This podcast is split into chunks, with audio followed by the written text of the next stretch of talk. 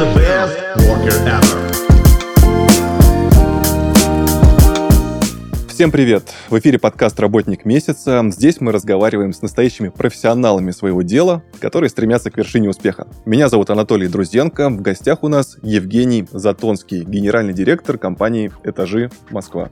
Привет, Евгений. Добрый, добрый день. Сегодня у нас будет с тобой большой, надеюсь, содержательный разговор про работу риэлторов, в принципе, про рынок недвижимости со стороны именно этой профессии.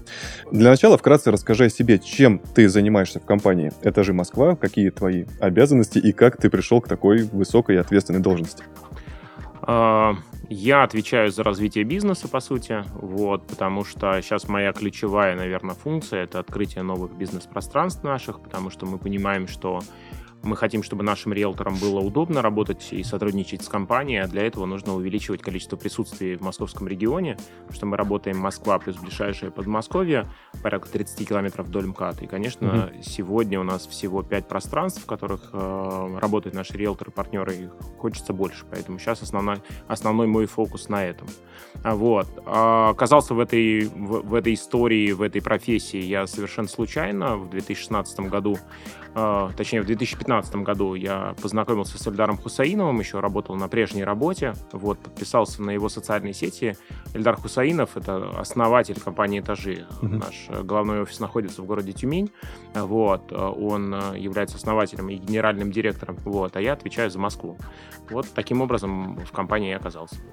И, получается, а, ты прошел какой-то путь а, до руководителя или сразу же стал непосредственно руководителем московского ну, региона? Э, да, так, так случилось, что я приехал в 2016 году. Компания в тот момент э, имела, как бы, мы развиваемся по франчайзинговой модели.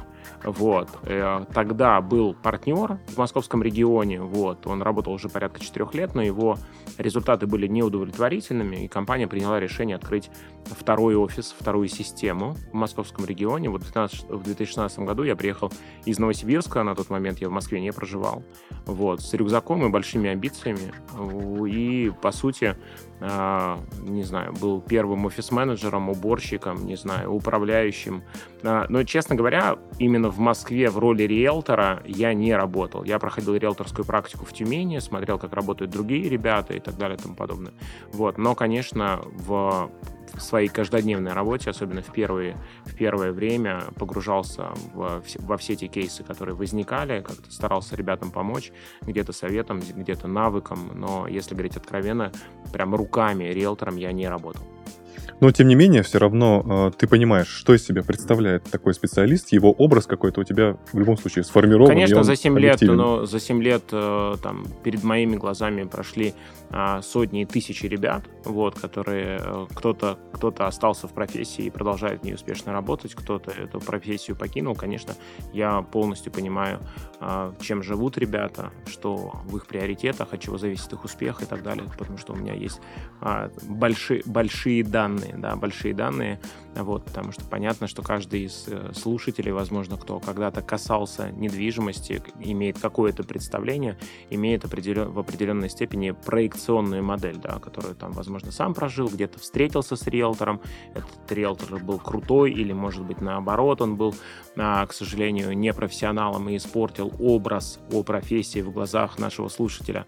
Вот, поэтому у меня есть как, как бы большие данные, по которым я могу такой делать э, средний, среднюю температуру по больнице замерить, как мне кажется. А, среднестатистический гражданин нашей страны вряд ли очень часто обращается к услугам риэлтора, да? Это происходит в течение жизни какой-то какой ну, В среднем, давайте так, если вот у меня есть статистика последняя, по-моему, года где-то на 2020 год, в среднем житель Российской Федерации решал свою, свой жилищный вопрос, там именно в плане купли-продажи недвижимости 2,5 раза в жизни. Очень мало, на самом да, деле. Да, ну то есть это такая достаточно редкая услуга в течение жизни. Понятно, что это среднее складывается из жителей городов, у которых среднее может доходить там условно говоря до 4 до жителей на малых населенных пунктов и деревень, где там одна сделка в жизни, а может быть ее и не было, потому что там остался дом от родителей в наследство, вот и была это единственная сделка с недвижимостью. Вот, поэтому средняя по больнице 2,7. Я думаю, что сейчас с каждым годом, у меня сейчас нет данных последних трех лет, а, я думаю, что с каждым годом сейчас эта история, это количество будет сделок расти, потому что все-таки ипотечный кредит он сделал возможность приобретения жилья гораздо более доступным, вот, и мобильность населения в этом плане растет. То есть люди перестают бояться сделки с недвижимостью как чего-то очень сложного, они достаточно легко в эти сделки входят, из них выходят, вот, особенно после того, как банки стали очень сделали очень э, легким процесс продажи квартиры с непогашенной ипотекой, потому что если там еще, вот, не знаю, там 5 лет назад продать квартиру, если у тебя не погашенная ипотека, это была задачка. Сейчас совершенно спокойно у тебя может быть квартира с непогашенным кредитом, ты выставляешь ее на продажу и спокойно реализуешь. Найдется банк, который купит ее, который выдаст на нее кредит, с погашением старого кредита, и ты совершенно спокойно из этой сделки выйдешь. Поэтому я думаю, что этот, эта история как раз будет усиливаться. В том числе благодаря миграционным потокам, потому что если а, когда-то, там, я не знаю, 10 лет назад люди боялись э, вот этих релокаций, переезда из региона в регион. Сейчас мы видим, что с каждым годом количество а, вот эти миграционные потоки, где люди хотят продать в одном городе, купить в другом, потому что они нашли работу в другом городе, и вот этот процесс урбанизации, увеличения крупных городов, он будет только усиливаться. Вот, поэтому я думаю, что частотность сделать будет расти на, в среднем на душу населения. Получается, если в среднем каждый из нас условно пока что встречается в жизни с риэлтором или с э, необходимостью продать недвижимость два раза в жизни, э, можно сказать, что образ, который э, возникает у нас в целом о риэлторах в том числе, он такой достаточно, скажем так, из области воображения, из того, что нам рассказали, не из реального опыта. И есть такое предвзятое отношение, что, мол, риэлтор — это человек не то чтобы негативный, но который каким-то образом, можно сказать, назойлив, задает очень много вопросов, что-то делает, что тебе непонятно. Ну, в любом случае, не то, что негативный образ, но скорее такой с напряжением некоторым. Есть ну, такое устойчивое Да, можете мнение. не пояснять. Я прекрасно понимаю, что, угу. давайте, я бы сказал так, что в обществе там еще пять лет назад точно отношение к риэлторам было негативно-нейтральное. Вот. Э, мы все-таки работаем над тем, чтобы хотя бы оно было нейтральным. Да, я уж не, пока, пока не говорю о позитиве, потому что там, конечно, очень-очень разная ситуация по тем ребятам, которые в профессии давно, которые, которые обслуживают сотни реферальных клиентов, клиенты, которые говорят, круто, блин, помоги моему другу, сестре, соседу и так далее тому подобное. И, конечно, есть те люди, которые только вошли в профессию, и, конечно, их клиенты пока, к сожалению, могут с очень разным качеством, с разными отзывами остаться об услуге.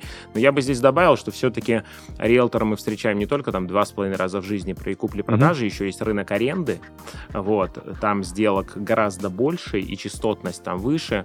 Если говорить о московском регионе, мы очень слабо работаем с арендой, потому что в Москве очень непростой рынок аренды. Он сложный, там mm-hmm. очень много, а, я бы сказал так, людей, которые попали в эту профессию временно ради быстрых денег, потому что сделки, ну вот для вам для понимания, риэлтор в аренде может свою первую сделку сделать на первой неделе работы риэлтор в купле-продаже в среднем первую сделку сделает где-то через два месяца. То есть это очень разные деньги с точки зрения, они разные и по сумме, потому что заработки в аренде, ну, если мы говорим типовое жилье, если это не какие-то элитные истории, вот, а, они в среднем, комиссия в аренде там в 5-6 раз ниже, вот, и из-за этого туда приходит много людей, которым просто нужны быстрые деньги. Они пришли туда не из-за осознанности, что я хочу расти, стать классным профессионалом в переговорах и так далее и тому подобное. А вот мне нужны быстрые деньги, я вот сейчас на рынке аренды заработаю. И там действительно образ, ну, а, именно агента по недвижимости, он чуть хуже, потому что там нет глобальной подготовки. То есть ты пришел, тебя там научили делать базовые звонки, и через 3-4 дня ты уже начинаешь пытаться делать первые сделки, и качество этого сервиса, оно может действительно пострадать. Несмотря на то, э, о чем мы с тобой говорили до начала эфира, что менеджеры эм, компании «Этажи», они очень хорошо продают свои услуги, и это иногда может даже немножко не то чтобы отталкивать, но так э, привлекать э, внимание. Я лично очень положительно отношусь к работе риэлторов. Сам продавал и покупал, так получалось в жизни квартиры далеко не два и не три, и даже, по-моему, уже не четыре раза, и постоянно э, использую услуги, пользуюсь услугами риэлторов при аренде недвижимости в Москве уже за четыре. У меня положительное впечатление. Но, опять же, у всех по-разному. Расскажи, э, что на самом деле, какой он образ современного э, прогрессивного риэлтора вот, в России? Как, каков он вообще? Ну, смотрите, я, да, я бы здесь сказал, что э, очень по-разному услуга выглядит э, в регионах, в малых городах и в миллионниках. Угу. С чем это связано?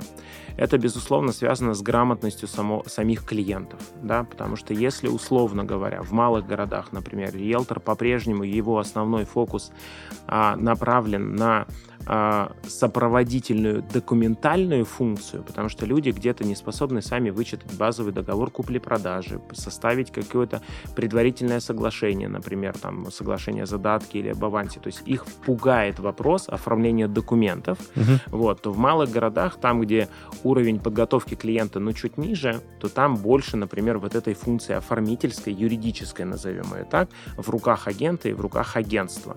Соответственно, в больших городах клиент клиент более подготовлен, клиент себя увереннее чувствует с точки зрения где-то документа оборота, плюс все те процессы, которые нацелены на автоматизацию, да, то есть сейчас, ну, например, не секрет, что есть один крупный зеленый банк, который берет на себя документооборот по сделке. Он говорит, не переживайте, мы вам и договор составим, мы вам, соответственно, и его проверим, и электронную регистрацию вам проведем, и так далее, и тому подобное. Вот есть весь набор сервисов, по сути, мы оформительскую часть возьмем возьмем на себя. Вы не беспокойтесь, даже если вы не берете ипотеку в нашем зеленом банке, а, мы эту сделку тоже вам поможем провести. И вот здесь уже услуга риэлтора, она становится в другом. В помочь сделать правильный выбор покупателю или помочь найти покупателя для продавца. Потому что рынок многогранен. Первичный рынок, вторичный рынок, соответственно, рынок реноваций, куда государство сейчас выходит с, больш с большим объемом. Ну, если вот сейчас мы говорим о Москве, например, да, там большой объем каких-то предложений предложений с торгов, рынок загородной недвижимости. Потому что, например, однозначно ли, вот если, там, не, не знаю, сейчас мы возьмем среднестатистическую семью с двумя детьми, да, и им нужна трехкомнатная квартира.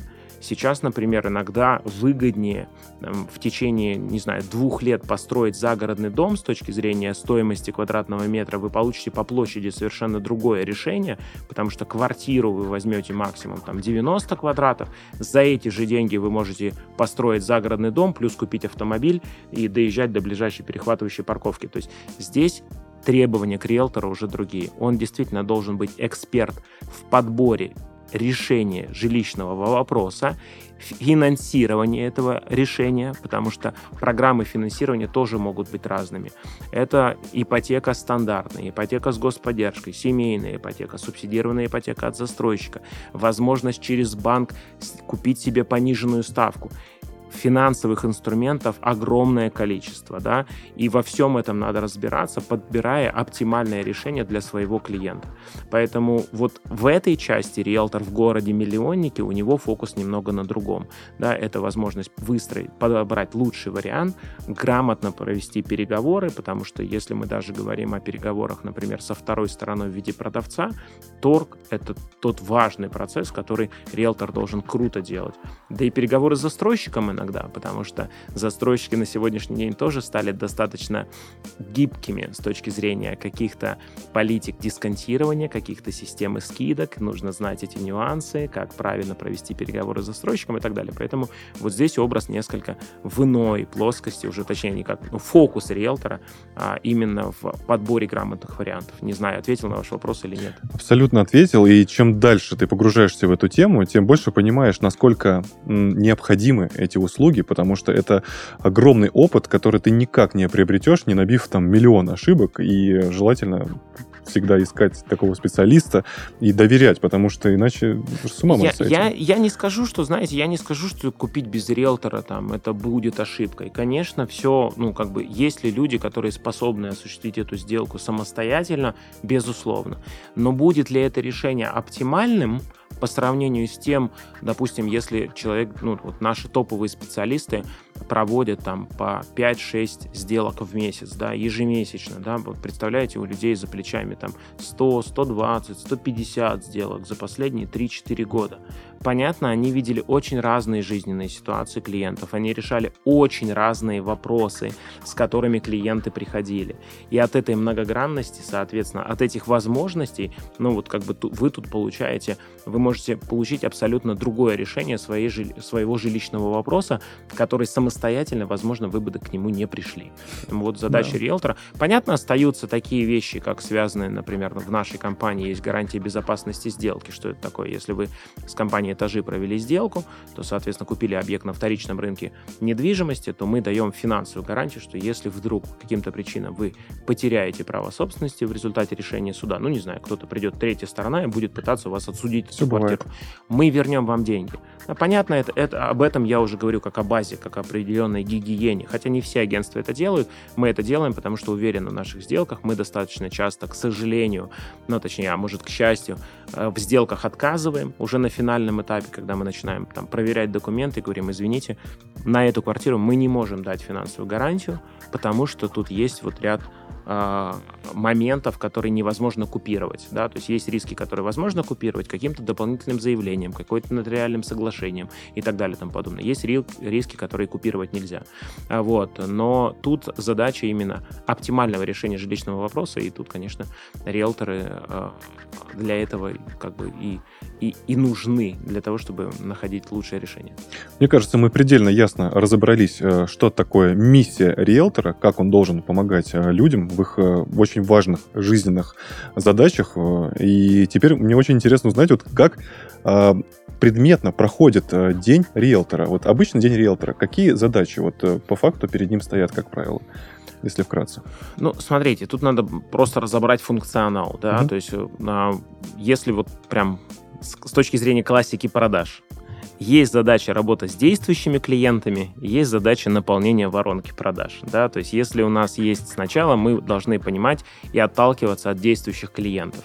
Какие активности с действующими клиентами есть стандартно у риэлтора? Да? Первое, это, если мы говорим о действующих клиентах, безусловно, это показы квартир, да, потому что это э, это активность, которая достаточно много требует времени, да, то есть если я, допустим, показываю квартиру, а, которую продаю, которую экспонирую, а, вот, это показывать квартиру потенциальному покупателю и, соответственно, запрашивать обратную связь и так далее и тому подобное. Показы квартиры — это один вид активности, это выездная работа, которую нужно четко планировать, потому что если ты неграмотно планируешь свои показы, ты будешь огромное количество времени тратить на дорогу, а деньги для риэлтора — это, точнее, время для риэлтора — это деньги, да, потому что если ты неправильно планируешь, значит, ты не сможешь большой пул клиентов а, отработать, значит, ты будешь зарабатывать меньше. Второй вид активности это, безусловно, а, подготовка подборок для своих покупателей, обсуж... отправка этих подборок, обсуждение с клиентом тех вариантов, которые вы подобрали. Да. Третий вид активности это консультации клиентов в офисе. Да. Вот риэлторы нашей компании приглашают клиентов в офис для двух основных видов консультаций. Это ипотечные консультации, когда они вместе с ипотечным ипотечным брокером подбирают ипотечный продукт. То есть мы смотрим, какая ситуация у клиента, какая у него сегодняшний день общая кредитная задолженность, какая нагрузка, соответственно, какой банк, возможно, одобрит, какой не одобрит, какую сумму, какие, возможно, действующие кредиты надо погасить как вариант, потому что иногда клиенты приходят с очень, ну, такими банальными ошибками, ну, например, там, я не знаю, у них открыта кредитная карта, не знаю, на 500 тысяч рублей, они воспользовались всего 5, 5 тысячами рублей в рамках льготного периода, но для банка, который будет рассматривать потенциальную выдачу заявки на кредит, они будут брать всю нагрузку в 500 тысяч, потому mm-hmm. что у вас есть этот лимит. Лучше такую карту закрыть, от нее избавиться, да. Соответственно, вот на этих консультациях мы консультируем по ипотечному продукту. Второй вид консультации — это консультации по первичному рынку, потому что риэлторы, ну, в нашей компании, ну и в большинстве компаний на рынке все-таки работают без комиссии со стороны покупателя по первичному рынку. Когда клиент приходит к нам, ничего не платит, мы подбираем варианты от застройщиков. Мы говорим, есть такой вариант, такой вариант, такой вариант. Потому что там логика какая. Если мы понимаем, что ипотечная консультация прошла, и у нас есть понимание, какую сумму нам могут одобрить, соответственно, исходя из этого, мы уже формируем предложение по товарной полке. Да, это работа с покупателями. Подборки, показы, консультации по новостройкам, консультации по ипотеке. А второй вид работы — это как раз история про наполнение товарной полки. То есть мы понимаем, что те квартиры, которые есть у меня в базе, время от времени продаются.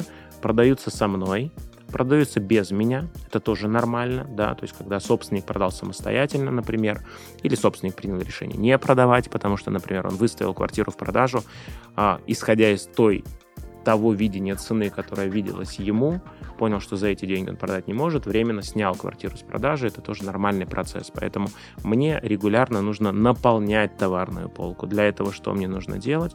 Мне в том числе нужно делать холодные звонки в рынок, да, предлагая свои услуги. Мне нужно заниматься маркетингом. А, о чем идет речь? Речь о каких-то банальных социальных сетях. Ну, наверное, социальные сети теперь уже не так банально. Не знаю, банальным статусом в мессенджерах.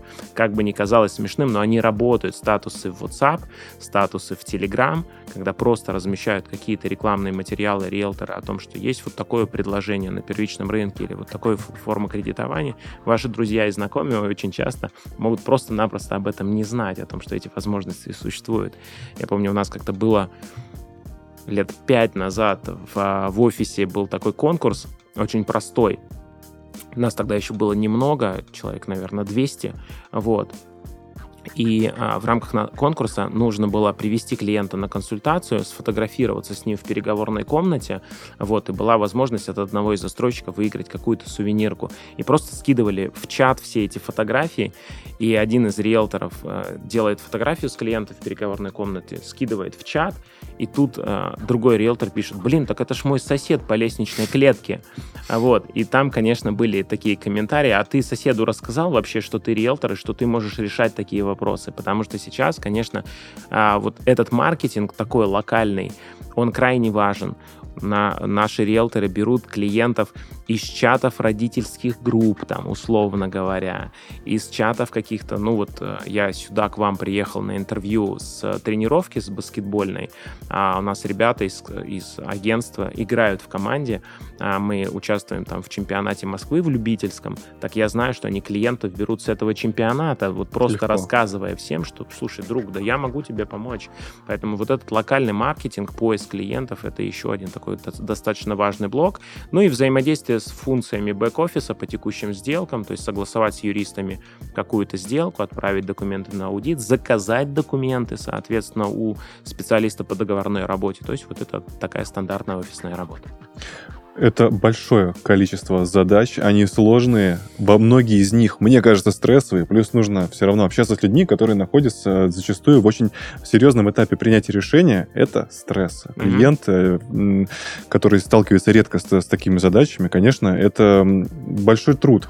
Как он э, оплачивается? Хорошо ли? Сколько может зарабатывать среднестатистический риэлтор в mm-hmm. России, в зависимости от региона, а сколько может зарабатывать риэлтор, который работает действительно качественно и много? Ну, смотрите, давайте так. Э, э, у регионов и миллионников есть две особенности. Конечно, средний чек за услугу. Ну, то есть, если говорить о средней стоимости риэлторских услуг, она где-то в районе от 2 до 3 процентов составляет. Угу. Это то, что зарабатывает агентство, в котором работает агент. В среднем агент зарабатывает 50% от комиссии. Поэтому если взять, допустим, московский средний чек за услуги а, агентства недвижимости, оно составляет, ну, я думаю, вот возьму где-то среднее 250 тысяч рублей. То есть в среднем с одной сделки агент может заработать, если мы берем риэлторский процент, это 50% от комиссионного вознаграждения, это примерно 125 тысяч рублей с одной сделки. Риэлторы у нас а, сотрудничают с нами индивидуальные предприниматели, они открывают ИП по системе 6% а, а, с дохода, соответственно, вот 125 тысяч рублей минус 6% а доход, э, налог индивидуального предпринимателя, вот примерно доход с одной сделки. Сколько сделок можно делать? Вот здесь да, в регионах, конечно, средний чек пониже, да, то есть если вот Москву я назвал 250 тысяч рублей, то, например, я думаю, что в Екатеринбурге это будет порядка там 170 тысяч рублей, в городе с населением 500 тысяч э, это может порядка 120 тысяч рублей, но это очень, опять же, все а, по-разному, потому что, например, северные города, там достаточно бодрый может быть средний чек, потому что там стоимость жилья дорогая. Или в Дальний Восток, например, там тоже стоимость жилья достаточно дорогая, там средний чек может быть другой. Вот. А, а, чем отличаются регионы от столицы? В регионах среднее количество сделок, которые может делать риэлтор, несколько больше все-таки, чем в миллионниках а, и конкретно в Москве. Почему? Потому что другие абсолютно затраты на логистику. Потому что там условно в регионе я могу с клиентом вечером посмотреть 5-6 квартир буквально за 2 часа. Да, и исходя из этого количества, вероятность вывода на сделку клиентов, ну там, я не знаю, в один вечер я посмотрел 5-6 вариантов, в другой вечер посмотрел 5-6 вариантов, это уже достаточно для того, чтобы принимать решение, да. Мгм. В Москве сделать там с клиентом три показа это уже а, достаточно. Ну, даже если клиент ищет в определенной локации, здесь должно совпасть два фактора. И покупатель должен в этот вечер э, э, выделить время, и продавец, и вероятность, что все это случится в один день, достаточно э, невысока. Поэтому, если говорить о среднем, ну вот если о Москве говорить, а, здесь доход зависит, то есть с одной сделки, как мы обсудили, 125 тысяч, а здесь доход, доход зависит от опыта риэлтора. Да? Риэлторы с опытом работы до полугода это все-таки одна одна, одна и одна, если смотреть там, ну, понятно, что непонятно, как отдельно взятому риэлтору сделать одну и одну сделки, да, но я на больших цифрах смотрю. Ну, до полугода это одна. Соответственно, а, риэлтор от 7 до 12 месяцев – это полторы сделки в месяц. То есть в каком-то месяце одну, в какой-то месяц две. Да? То есть в какой-то месяц я заработаю 125 тысяч рублей, в какой-то месяц я заработаю 250 тысяч рублей. Риэлторы с там работы от года – это две с половиной сделки в месяц. Это те уровни, которые абсолютно являются средними. Да? То есть условно риэлтор может зарабатывать здесь порядка 300 тысяч рублей уже личного дохода, делая свои там 5 сделок за 2 месяца. Лидеры зарабатывают XXX раз больше, вот, но там уже все зависит сильно от таланта, от трудолюбия, от дисциплины, от многих факторов. Звучит очень мотивирующе, и ты уже частично начал отвечать на этот вопрос, и мне стало интересно. Возможно, многие из наших слушателей подумают сейчас про себя.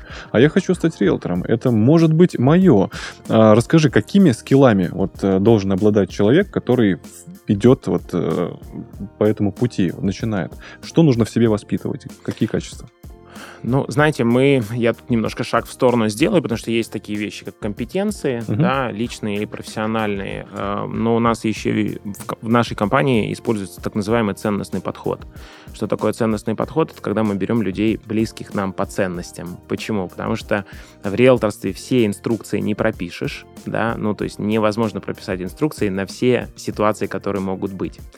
А, И нам очень важно, чтобы вот что для меня ценности. Ценности это те правила, которыми люди руководствуются, когда нет инструкции. Да?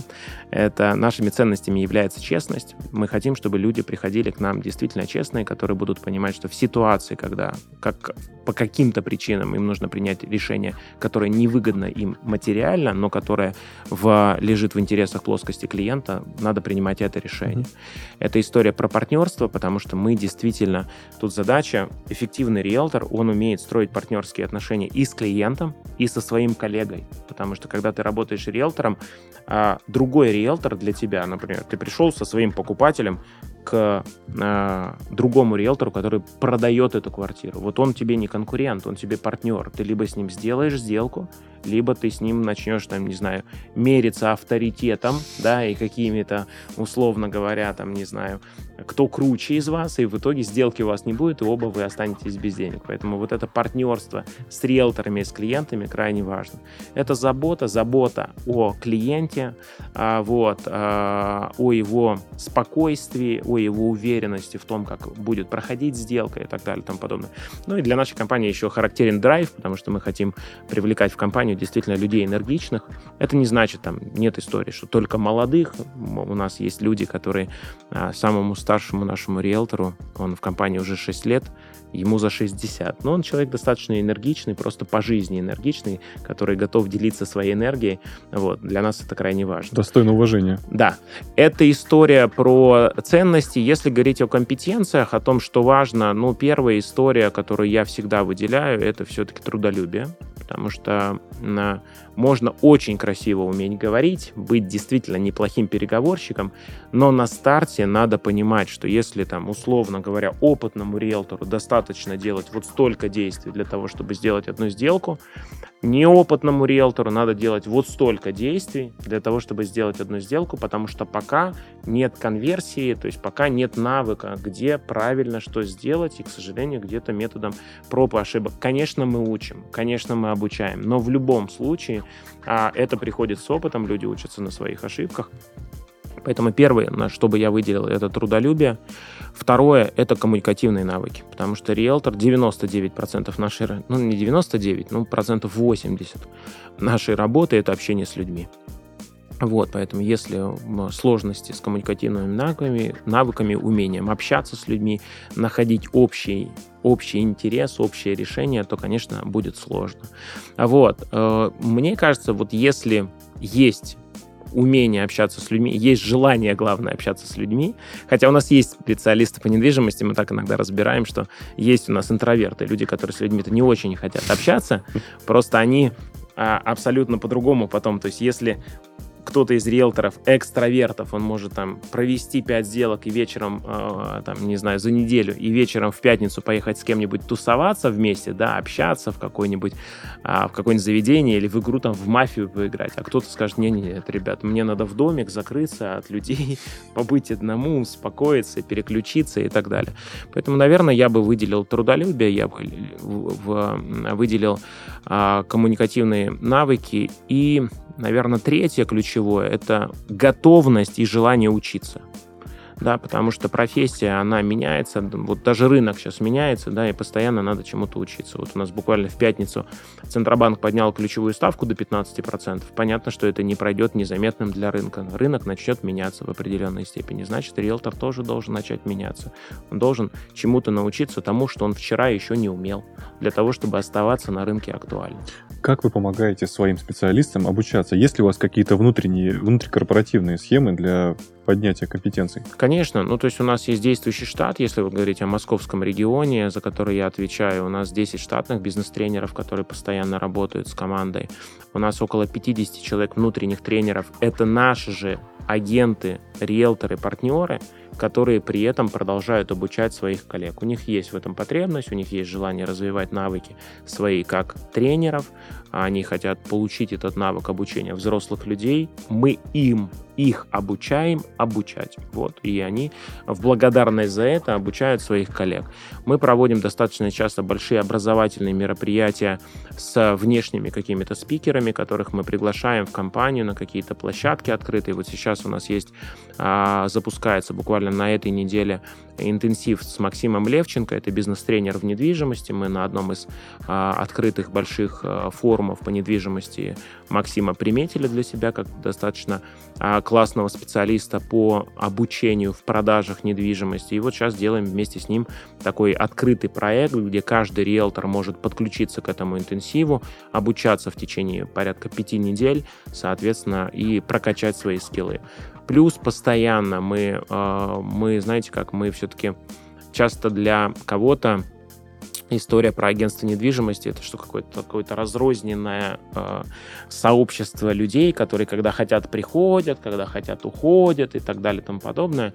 Мы про гибкий график, но не про свободный. Ну, если говорить конкретно о нашей компании, потому что мы понимаем, что результат есть только в результате дисциплины, поэтому у нас достаточно стандартные бизнес-ритмы мы придерживаемся внутри компании. То есть мы каждый понедельник в начале недели мы проводим общие планерки в командах, где делимся аналитикой где делимся статистикой, где делимся цифрами по поводу того, какие результаты достижимы, возможно ли они, какими-то новостями о рынке недвижимости, какие-то советы даем, соответственно, агентам, как действовать на этой неделе, что в фокусе на этой неделе. Сейчас мы там буквально вчера, да, мы разбирали. Ребят, ключ 15. Значит, ипотечная ставка через 2-3 дня подрастет до 17. Что делаем с текущими клиентами? Соответственно, нужно срочно выводить на сделки. Надо звонить, надо аргументировать. Что на следующей неделе будем делать? Да, мы понимаем, что где-то входящий поток, то есть звонки от покупателей снизится. Что надо делать? Добирать продавцов для того, чтобы компенсировать эту потерю стандартное управление воронкой, вот, поэтому мы постоянно с нашими агентами об этом и говорим. А, я придерживаюсь простого правила. Если ты сегодня чего-то не добился, если завтра ты хочешь получить другой результат, значит, нужно делать другие действия. Поэтому мы вот этим постоянно и занимаемся. Да, работа такая подвижная, нужно постоянно маневрировать да, да, достаточно, очень много. Достаточно мобильная, достаточно мобильная, достаточно интересная. Но я однозначно могу сказать, что я, конечно, самый большой кайф я получаю, когда я вспоминаю своих ребят, вот мы достаточно, мы стараемся организовывать много ивентов для наших лучших э, специалистов. Вот мы в этом году в марте выезжали там с лидерами прошлого года в Узбекистан, мы ездили с достаточно интересной такой культурной программой. Вот в октябре мы возили наших лучших на слет лидеров э, всей сети, там полторы тысячи риэлторов собрались в Сочи со всей сети э, из восьми наших стран присутствия э, поехали лидеры. И, конечно, я самое большое для меня наслаждение, когда я смотрю на ребят наших лидеров, и я вспоминаю, какими они к нам пришли, и вот эта внутренняя трансформация, которая, знаете, когда люди приходили, где-то не очень уверенно говорили, где-то у них была такая ну, неуверенная позиция, а сейчас человек заходит в помещение, понимаете, вот глыба вошла просто уверенный, успешный, понимающий, чего он хочет от жизни, понимающий, какие цели он уже реализовал, какие цели он поставит для себя на следующий год. Мы практикуем со своими старшими партнерами вот это вот в конце года обязательно. Это простое упражнение. Сесть со своими агентами, запланировать, какие цели они себе поставят на следующий год, чего они хотят добиться. А в этом плане я сторонник истории, что не все цели связаны с деньгами, но большинство целей гораздо проще реализовать, когда деньги есть. Вот. А когда их нет, эти цели реализовать достаточно сложно. Действительно, это очень мудро. А, вы очень глубоко погружены в процесс, э, ваша команда и ты, и ты в частности. Скажи мне, пожалуйста, задумывался ли ты о том, что будет с этой профессией через годы, условно, может быть, в какой-то периодизации. И а, если она продолжит существовать, а я думаю, она продолжит существовать, потому что это очень высокие компетенции, которые мало кому доступны из обывателей, какие изменения претерпит эта профессия в будущем? Слушайте, ну мы когда-то, знаете, года четыре назад, я недолго в профессии, я вот в профессии у нас э, первый, первый, первый офис, который мы открыли, на прошлой неделе было 7 лет, как да. Э, я в профессии. А, и вот эти там, слухи, что ага, уберизация риэлторской деятельности, да, вот скоро все будет как Яндекс Такси, кнопку нажал, и ничего, а, собственно, не, там, и риэлторы будут не нужны. На самом деле этого не произошло, и, судя по всему, не произойдет. Почему? Да, потому что какие услуги легко уберизируются? Те услуги, которые мы делаем достаточно часто, заказываем, и там, где цена ошибки минимальна, да. А все-таки я думаю, что история, ну, например, давайте в среднем на сегодняшний день клиенты приобретают жилье, беря кредит на 20 лет, да, или на 30 лет. Достаточно ответственное решение. И, конечно, люди будут бояться ошибиться в этом решении, да, а значит, это большая ответственность, а значит, эту ответственность люди будут продолжать хотеть с кем-то делить. Вот, потому что это же в том числе вот найти правильное решение, разделить ответственность со своим специалистом. Поэтому я уверен, что профессия будет оставаться, а в ней все меньше будет истории про оформление.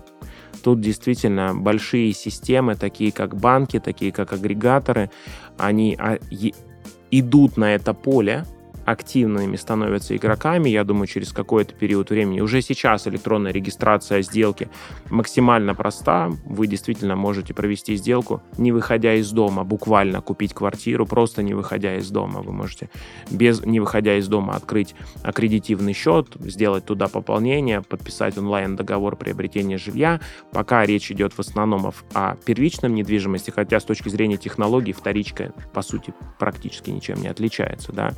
А вот, мы придем к этому, что сделки будут проводиться в квартирах, в кафе, где угодно, а, в плане автоматизации. Но вопрос выбора, правильного выбора, этот вопрос все равно будет актуален, потому что рынок недвижимости, он достаточно конкурентный. Застройщики создают, э, спасибо им большое, все больше интересных продуктов на рынке. Вот сейчас один из застройщиков вывел на рынок продукт а, такой как бы полуаренда, полупокупка, когда вы живете в аренде, но при этом арендными платежами копите на первоначальный взнос. Да? Лизинг такой. Ну, типа того, да. То есть через какой-то период времени вы арендовали, а потом говорите, ну все, я же собрал нужный первоначальный взнос, теперь я эту квартиру покупаю. Какой-то шеринг, возможно, появится квартир, понимаете? Хотя, ну, это, по сути, же сейчас есть, там, посуточная аренда, а вот. Но я думаю, что вот, это, вот эти границы, первичка, вторичка, срочный выкуп, купля-продажа, аренда, они все более будут сложными, они будут где-то пере, перемежевываться между собой, и нужен будет эксперт, который будет подсказывать, что вот это да, это хорошо, а это нет. Вот это мы не будем с вами делать, исходя из той ситуации, которая есть у вас. Поэтому вопрос переговоров никуда не денется, вопрос э, сложности выбора тоже никуда не денется, потому что игроков на рынке много, у каждого игрока на этом рынке, у продавца своя задача, у застройщика своя задача у какой-то компании, которая, там, не знаю, выкупила по срочному выкупу и перепродает, своя задача. И вот сопроводить покупателя на этом рынке и сопроводить продавца на этом рынке, а, учитывая его интересы, я думаю, что актуальность этой профессии никуда не денется. Здорово, Евгений, спасибо большое за этот содержательный, интересный разговор. Я думаю, для наших слушателей и зрителей мы по-настоящему проявили сегодня образ современного риэлтора и рассказали о важности этой работы. Мне кажется, я, Я думаю, да, мы, как говорили с вами в начале, наверняка есть те, кто, возможно, слушает, и у кого был, либо у его знакомых был негативный опыт прихода в профессию, потому что, конечно, надо признать, что там из 10 человек, которые придут к нам в систему, через год останется только 4 в этой профессии. Профессия достаточно требовательна. Вот. Но здесь вопрос, э, вопрос желания каждого действительно ее освоить, потому что я вот этот пример всегда привожу. То есть хороший специалист по недвижимости совершенно спокойно может зарабатывать в месяц. Это не какие-то сверхцифры, там 400 тысяч рублей, если говорить о Москве. Это возможная цифра, которой много ребят ее достигает. И когда я задаю вопрос, вот давайте представим, а где еще такой доход вы можете заработать? Там, ну, наверное, там, я не знаю, мне почему-то очень нравится пример, там, не знаю, пластическим хирургом, наверное, каким-то, или каким-то, или каким-то другим врачом, которым вы можете стать. Только там надо сначала там 7 лет отучиться в мединституте, потом интернатуру 2 года, потом еще какую-нибудь практику лет 10, и только потом вы станете успешным. А здесь вы за год реально можете добиться этой истории. Да, цена. Да, да, да, с точки зрения вот инвестиций против а, возможность выхода на доход, инвестиций в этот доход с точки зрения пути. Вот. И при этом вы будете точно продолжать радовать своих клиентов, а, потому что, знаете, мы время от времени нам подкидывают какие-нибудь истории, а вот давайте, у вас же большая компания, давайте позанимаемся реализацией объектов, а, где там бывших жильцов выселили по суду в связи с неоплаченной ипотекой. Я говорю, не-не-не, ребят, мы, мы не заходим в такие проекты, потому что мы хотим, чтобы делать людей счастливыми, вот, а, и ре- реально решать жилищный вопрос для того, чтобы клиент уходил с улыбкой и говорил, блин, круто, это то, что я хотел. Здорово. Евгений, спасибо. Спасибо вам большое. С вами был подкаст «Работник месяца». Сегодня у нас в гостях был Евгений Затонский, генеральный директор «Этажи Москва». До новых встреч.